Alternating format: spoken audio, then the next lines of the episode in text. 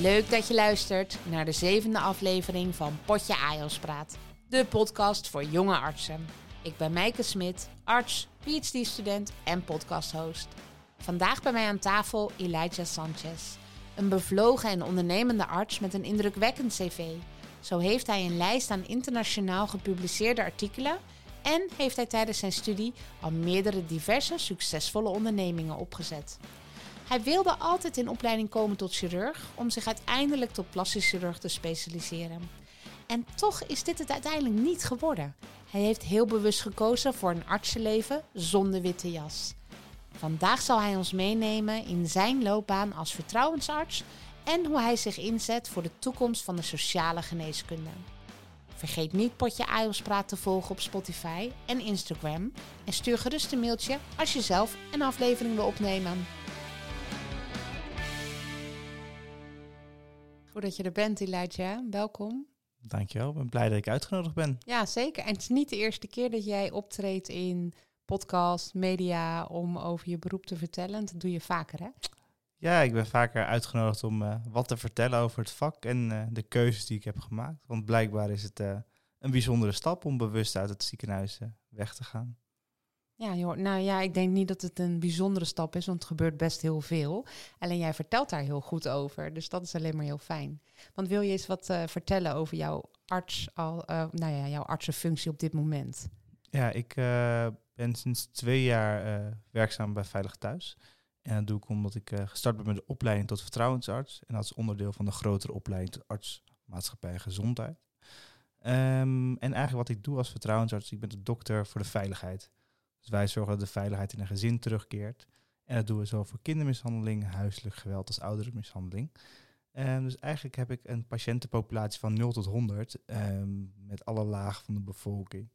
En wat ik daar zo leuk aan vind, is dat elke dag anders is. Dus ik kan uh, hele interessante gevallen hebben waar er heftige situaties thuis zijn gebeurd, waar een kind bijvoorbeeld mishandeld is. Mm -hmm. En dan is aan mij de taak om uh, de veiligheid van dit kind te waarborgen, maar er ook voor te zorgen om te kijken welke factoren hebben hier aan bijgedragen dat dit is gebeurd. Dus dan ga ik proberen uh, ja, het kind te helpen, maar ook de daders. En we proberen niet in daders en slachtoffers te praten, uh, maar bijvoorbeeld de ouders die mogelijk het kind hebben geslagen, te kijken waarom. En dan gaan we die problemen oplossen. Ja, dus ik kan me zo voorstellen dat jij op een dag dan heel veel moet lezen, inlezen, maar dat je ook heel veel gesprekken voert met de mensen zelf, met de patiënten zelf. Want spreken jullie over patiënten? Ja, we spreken over cliënten, want we zijn geen behandelaren. Dat is echt een uh, andere rol dan uh, mijn collega's in het ziekenhuis. Um, we helpen deze mensen. En zijn dus voor ons cliënten. Het lezen klopt. Uh, af en toe moet je veel dossiers lezen. Maar ik ben even aan het praten met de cliënten. En zo met de kinderen, als de ouders, als de ouderen. En ook heel veel aan het overleggen met collega-artsen of andere medici. Om informatie te vergaren om deze mensen zo goed mogelijk te helpen. Ja, dat is heel divers. Ja, dus dat is elke dag is anders. En ja. elke arts zegt dat het elke dag anders is. Maar bij mij is het daadwerkelijk elke dag anders, omdat ik zo'n grote populatie heb met hele diverse problematiek. Ja, en alles wat erbij komt. Ja. Dus jij bent nu twee jaar bezig geweest met je uh, AIOS-baan eigenlijk, hè, om dus uiteindelijk vertrouwensarts te worden. Dat heb je dan nu na twee jaar afgerond.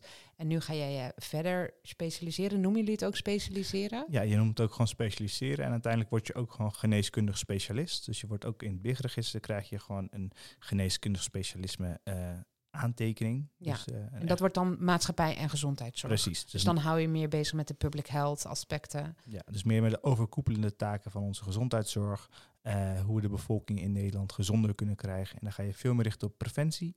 Uh, en dat is wel een heel belangrijk thema. Zeker met alle stijgende gezondheidskosten die we op dit moment hebben. moeten we toch wat doen om deze kosten ja, omlaag te brengen. En wij denken dat het heel belangrijk is om in te zetten op preventie. Uh, zodat mensen minder vaak naar de ziekenhuis hoeven ja, en de ziektes eerder kunnen tackelen. Ja, en kan je dan, als je die werkzaamheden gaat doen, daar ben ik gewoon benieuwd hoor, blijf je dan wel ook die werkzaamheden als um, vertrouwensarts daarnaast combineren? Want dat is natuurlijk eigenlijk iets heel anders. Zeker, het is iets heel anders, ligt uh, in het verre verlengde van elkaar. Want als ik een gezin help in een veilige situatie terecht te komen, zorg ik er ook voor dat die intergenerationele overdracht hopelijk stopt. En dan zorgen we dat een gezin, en stel een gezin heeft drie kinderen, dat je drie toekomstige gezinnen ook veiliger maakt. Ja. Dat is ook een vorm van preventie. Maar je gaat zelf bepalen hoe je het doet. Ik heb collega's die gaan gewoon fulltime als arts, maatschappij en gezondheid aan de slag. En die gaan echt alleen maar bezig zijn met het overkoepelende. En sommige van mijn collega's vinden de uitvoerende taken zo interessant dat ze daar bijvoorbeeld drie of zelfs vier dagen per week mee bezig zijn. Dus je mag zelf bepalen hoe je het gaat invullen. Dus die vrijheid is er zeker in dit vakgebied. Ja, dat is echt wel heel mooi dat je dat zegt. Want voor jou is dat iets uh, vanzelfsprekends. Hè? Want uh, toen wij dit gesprek aan het uh, nou ja, voorbespreken waren, gaf je ook aan. Ik kan zelf heel erg kiezen wat ik, wat ik wil. En dat, dat, dat past ook bij mij. Dat vind ik fijn. en dat klinkt bij mij echt wel als luxe in de oren dat je het zo kan individualiseren. Ja, en dat is ook, je, je moet de kansen grijpen. En natuurlijk, je, je kan gewoon uh, doen wat er gezegd wordt. Maar er is ruimte om te kijken wat bij jou het beste past. En sommige van mijn collega's zeggen echt, de uitvoerende taken, dat is echt waar ik elke ochtend voor wakker word. En waar ik gelukkig van word. En ik hoef niet overleggen te hebben over uh, die duizenden mensen en die thema's die daarbij horen. Ik wil gewoon één op één met een patiënt of cliënt zitten. En voor mij is het een beetje dubbel. Ik vind het geweldig om een gesprek met iemand te voeren en om dan iemand verder te helpen de problemen op dat moment op te lossen. En dat geluksmomentje is heel fijn.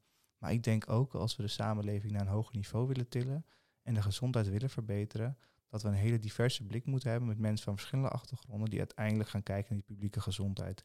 Want wat goed werkt voor een gezin in Amsterdam-Zuid en voor de mensen die Amsterdam niet kennen, Amsterdam-Zuid is een hele mooie, dure uh, wijk met heel veel villa's erin uh, werkt misschien niet voor mensen die in de Belmer wonen in Amsterdam. Dat is een wijk. Dat is gewoon een hele andere populatie. Andere populatie. En het is ook fijn als mensen meedenken die deze kennis hebben van deze verschillen. Ja.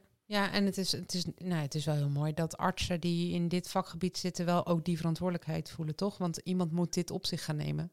Zeker. Ik hoop echt dat wij uh, in de toekomst een, een, belangrijke rol kunnen spelen. Ze hebben nu nog een redelijk marginale rol toebedeeld gekregen uh, vanuit oudsher, dus vanuit de opleidingen. Uh, we zijn een beetje het ondergeschoven kindje. En je wordt eigenlijk opgeleid, onze hele opleiding, de basisopleiding is gemaakt uh, om te werken in het ziekenhuis. Terwijl heel veel van onze collega's niet in het ziekenhuis gaan werken. Nee, want, want jij, jij riep in het begin, nou je riep, tijdens je opleiding um, was jouw in eerste instantie jouw ambitie ook om chirurg te worden. Dat zie ik ook aan je cv, die heb ik mogen inzien, waarin je echt veel publicaties hebt en echt die kant op aan het werk bent geweest. Maar toch heb jij tijdens je opleiding al de keuze gemaakt van, nou, dit ga ik niet doen. Ik ga niet binnen de muren van het ziekenhuis werken. En nou, je hoeft niet helemaal in detail te vertellen, maar misschien wel een beetje, wat waren nou voor jou die highlights dat je dacht, ja, ik, ik hoor hier niet. Ik, dit is niet voor mij.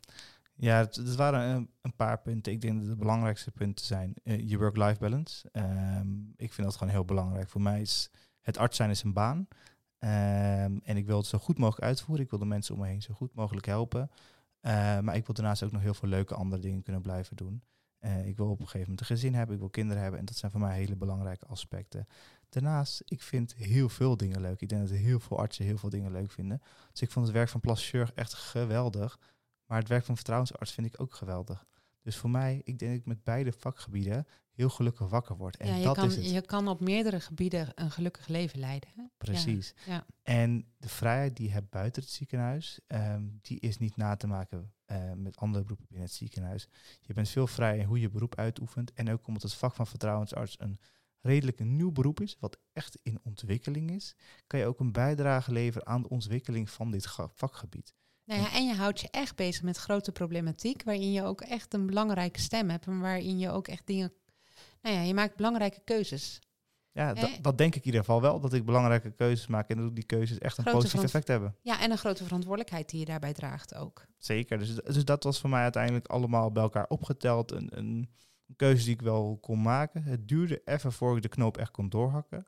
Ja, want, want hoe Kijk, dit, dit, ik vind het knap dat je al op deze jonge leeftijd hè, tijdens je studie eigenlijk al deze inzichten had. Van dit past bij mij, deze kant wil ik op.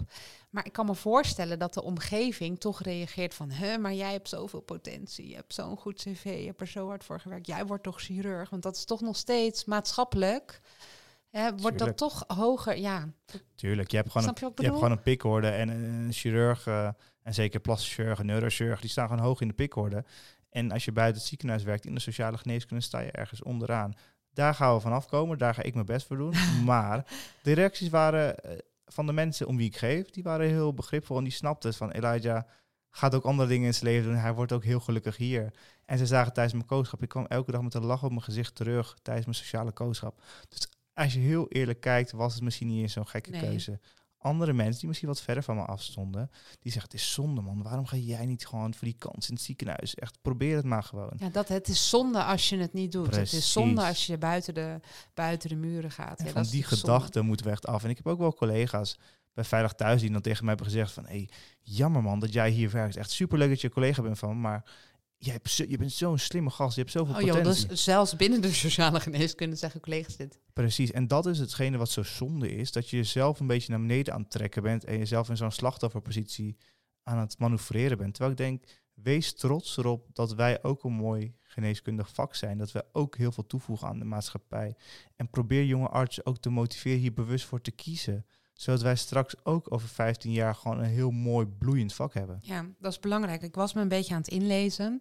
Ehm, en het, kapiteit, eh, of het eh, capaciteitsorgaan, zo heet dat, die maakt dan ieder jaar een berekening hoeveel AIOS er nodig zijn om aan de zorgvraag te kunnen blijven voldoen hè, in Mhm. de toekomst. Nou ja, wat jij ook al zei, de preventie wordt natuurlijk steeds groter.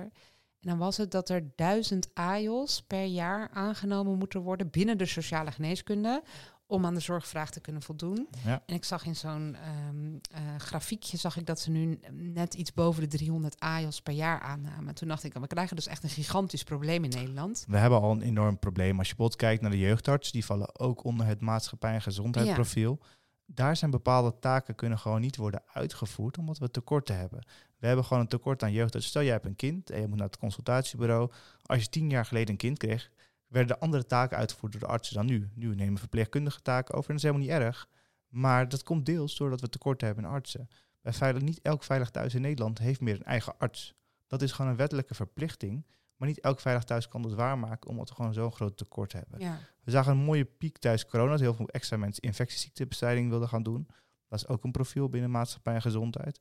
Maar bij de andere profielen zien we eigenlijk die piek niet. En die hebben we echt heel hard nodig. Dus er zijn nu allemaal campagnes op touw, vanuit VWS en vanuit de opleidingen, om toch mensen te Ja. enthousiasmeren. Maar ik denk echt dat we bij het begin moeten beginnen. Wat de boer niet kent, wat de boer niet eet. Dus als jij niet de opleiding verandert, gaat dit probleem nooit Nou, veranderen. Nou dat, kijk, ik ben in 2014 afgestudeerd, jij in 2021. Ja. Ehm, ik kan mij, en wij hebben toevallig in hetzelfde ziekenhuis gestudeerd, Zeker. dus we kunnen het heel goed vergelijken. Het is een hele wetenschappelijke insteek dit, maar ik kan mij, ik heb letterlijk drie weken lang op een consultatiebureau op een kruk erbij gezeten. Dat was denk ik toch echt het enige dat ik gehad heb van de sociale geneeskunde. Ehm, ik kan me niet herinneren dat er bedrijfsartsen bij ons in de collegezaal kwamen.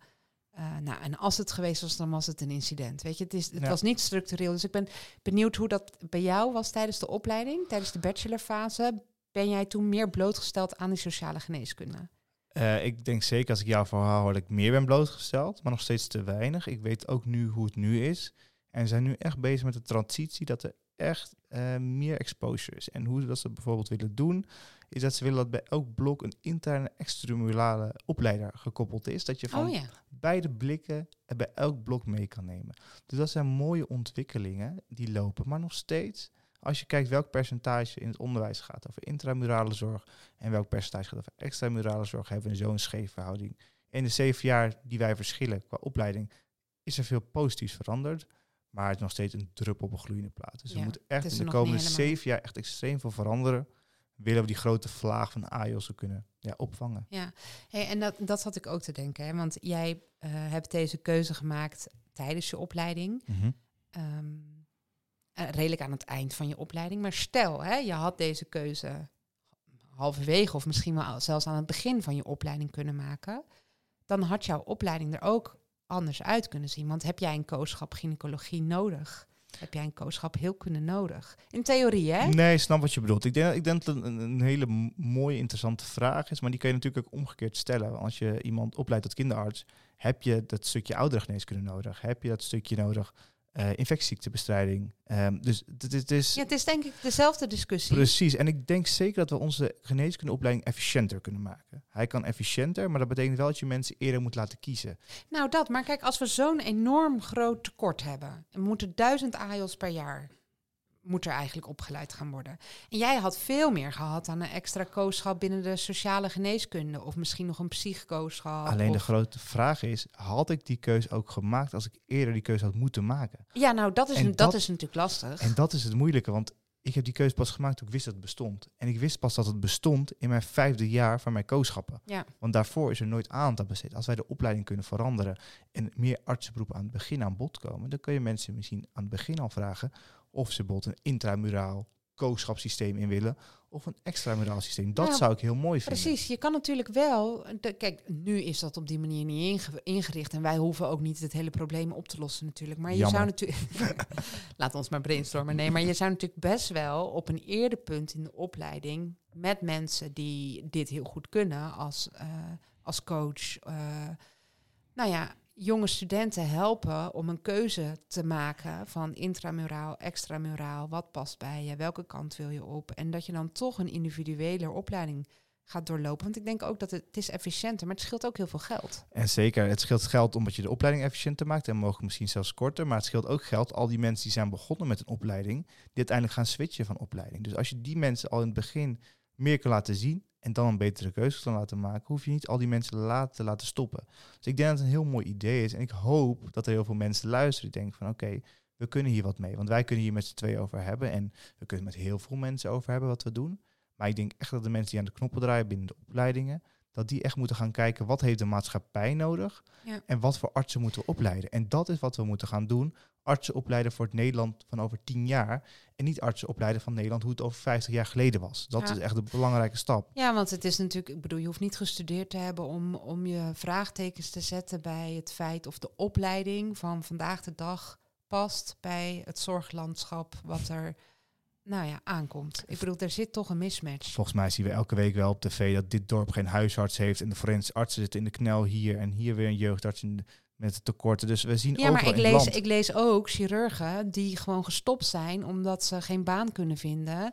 eh, en omdat ze het hele land door moeten reizen voor tijdelijke functies. En hoeveel geld zit daarin? Hoeveel opleidingsgeld hebben we erin gestoken dat iemand een super capabele persoon chirurg wordt en dan moet hij uiteindelijk na een paar jaar zich omscholen naar een ander vakgebied, omdat er gewoon geen banen zijn. Ja, het is een ingewikkelde materie dit. Ja, wel interessant. Het is Ja, al, zeker. ik spreek met heel veel vrienden en collega's over van oké, over het zorgsysteem, hoe moeten we dat veranderen? En Dat is lastig, hè? het is leuk om erover te filosoferen zolang je niet in de knoppen draait. Als je Nee, in de knoppen draait, wordt het een heel ander verhaal. Ja, we hebben makkelijk praten vanaf de zijlijn. Maar We ja, hebben nog even. hè, mag ook toch? hey, maar oké, dit, dit zijn hele grote verhalen. Daar gaan we het nu niet meer verder over hebben. Maar als we nu vandaag de dag. ehm, nou ja, je zei het al een beetje. Het heeft een goede eh werk-privé-balans. Ik kan individualiseren. Er is ruimte. Ik, eh, nou, ik heb echt mooi bijdragend werk in een nieuw vakgebied. Maar wat zijn nog meer dingen waarvan jij denkt die zijn heel goed in, in, in de sociale geneeskunde? Ehm, nou ja, wat misschien helpt om mensen over de streep te trekken, zeg maar. Ja, wat, ik de afgelopen tijd veel heb gezegd, want dan krijg ik bijvoorbeeld de vraag van oké, wat maakt een goede sociaal geneeskundige, een goede vertrouwensarts, zeg maar wat. En het antwoord is, dat kan ik je niet zeggen, omdat het een heel diverse eh, manier van werken is. Dus je hebt extraverte mensen nog, introverte mensen nog, je hebt mensen nog die heel erg op details willen zitten. Ik heb collega's die kunnen zich dagen vastbijten in één dossier en elk woord voor woord gaan uitzoeken waar zitten de problemen. En ik ben van de grote lijnen. En dat hebben we allemaal nodig. En dat is het leuke aan dit vak. Jij gaat zelf kijken, waar haal jij de krent uit de pap? Waar word jij gelukkig van?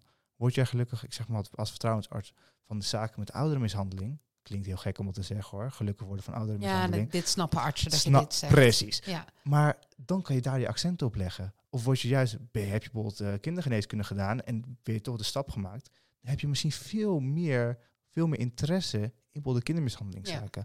En jij gaat zelf de accenten leggen. Wil je meer de beleidsmatige kant op, dan is die ruimte er. dus er is echt plek voor iedereen. Precies. En voor ieder karakter en voor ieder... En we hebben ook verschillende karakters nodig. Want sommige mensen moeten echt de bühne op en gaan schreeuwen van... hey, kom hier naartoe.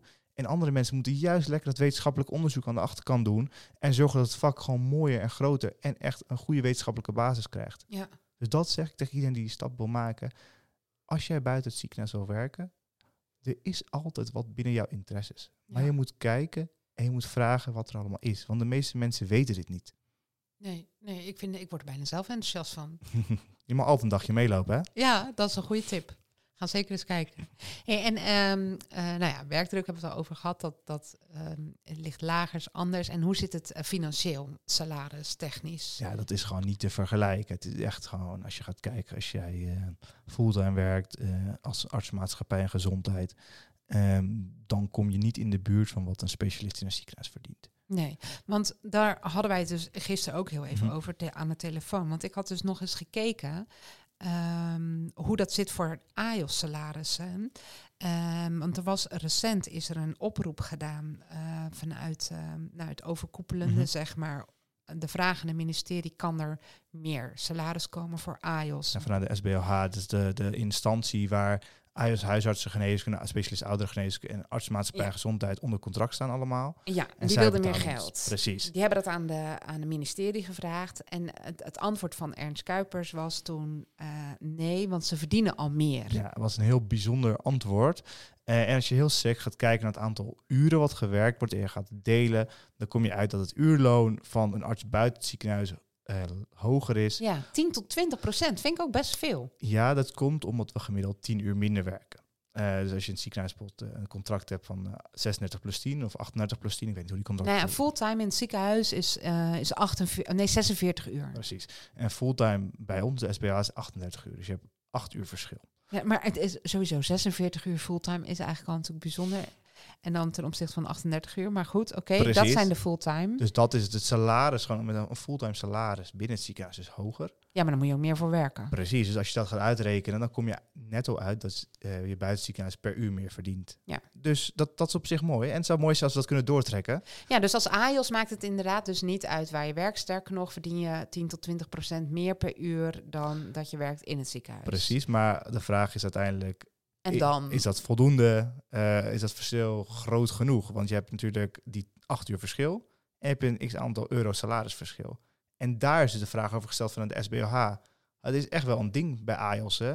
ja, dat, dat, dat schijnt zo te zijn, inderdaad. En eh, daarom vind ik ook gewoon dat we dit moeten kunnen bespreken, Ja. toch? Ehm, maar AIOS'en die in het ziekenhuis werken, die gaan natuurlijk pas echt goed verdienen op het moment dat ze medisch specialist zijn. Precies. En hoe zit dat voor jullie? Ehm, het echt goede verdienen, dat gaat nooit gebeuren. We hoeven nooit honger te hebben, daar hoeven we ons geen zorgen over te maken. Maar als je gaat kijken naar wat artsen verdienen, zitten wij echt aan de onderkant. Ehm, en daar moet je gewoon heel open en eerlijk over zijn. Als jij bijvoorbeeld kinderarts bent eh, en je gaat de stap maken en je gaat als vertrouwensarts werken, dan lever je heel veel geld in. Ja. Ehm, want de GGD gaat je nooit hetzelfde salaris kunnen betalen. We zijn wel aan het kijken of er mogelijkheden zijn om het salaris te laten stijgen. We zijn echt niet van plan. En er is niemand binnen sociale geneeskunde die ik ken, die wil hetzelfde verdienen als een chirurg in een perifere ziekenhuis. Niemand heeft die ambitie. We weten allemaal dat we kiezen voor beter work-life balance. Eh, we hebben heel veel voordelen, eh, lagere werkdruk. Dus dan ga je ook minder verdienen. Ja. Maar het gat moet kleiner worden. Ja, Dus daar ben ik heel erg voor aan het pleiten. Het gat moet kleiner. Ik wil echt niet hetzelfde verdienen als eh, de topspecialist in het ziekenhuis. Maar ik wil wel dat het gat kleiner wordt. Want als dat gaat gebeuren, geloof ik dat een groot deel van de geneeskundestudenten hun keuze nog minder op geld gaat laten baseren. nou en dat niet alleen, maar ik denk ook als er meer geld naar eh, de sociale geneeskunde gaat en er dus, eh, nou ja, laten we ervan uitgaan dat er dan dus ook meer ehm, artsen daar werkzaam zullen gaan zijn, dat dus de preventie in Nederland ook beter opgepakt kan gaan worden.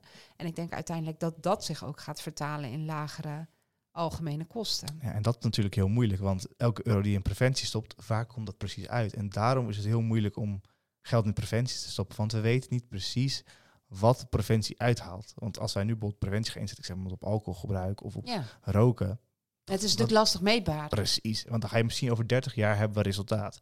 En is dat nou gekomen door de preventie of zijn er Ja. andere dingen gekomen? En als jij een pil geeft in het ziekenhuis en iemand wordt beter, dan komt het gewoon door je pil. Ja. En preventie is daarom een heel moeilijk onderwerp. En ook als het bijvoorbeeld zorgkosten, zijn hele hoge kosten en zijn allemaal schaars, waar ga je geld naartoe?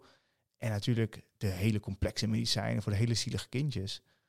Daar is ook emotioneel meer voor van, hé, hey, daar gaat een groot deel van het geld Ja. naartoe. En preventie... meetbaarder, hè? Precies, preventie die over 30 jaar misschien eh, iets van levensverwachting erbij kan hebben. Ja, ja, Ja, welk kabinet gaat zijn vingers dan- eraan branden? Ja, maar toch, als je nu ook leest dat één op de drie kankers eh, toch zo ontzettend gerelateerd zijn aan, aan lifestyle. Ja. Dat je denkt, ja, jeetje, dat preventie, daar zit toch het antwoord op heel veel problemen, zou je dan denken. Het is Zeker. te simpel zo, maar, maar dan moet je, moet je dus een kabinet hebben wat niet denkt aan de komende vier jaar en de volgende verkiezingen, maar moet echt denken een plan voor de komende 20, 30, 40 jaar. En politiek is niet lange termijn denken. Politiek is korte termijn tot de volgende verkiezingen. ja. Want je moet herkozen worden. Dus dat is het hele lastige van het hele ja, preventieve geneeskunde waar we eigenlijk in zitten. Maar ik heb wel het idee dat we in een tendens zitten dat ook andere mensen beginnen te snappen dat er meer aandacht moet zijn. Als Ja. je gaat kijken, is bijvoorbeeld je hebt Gala. Dat, is- dat is stap Isa. één, hè? Ik bedoel dat mensen de bewustwording hebben. Precies, we, we, we hebben kleine stapjes gezet.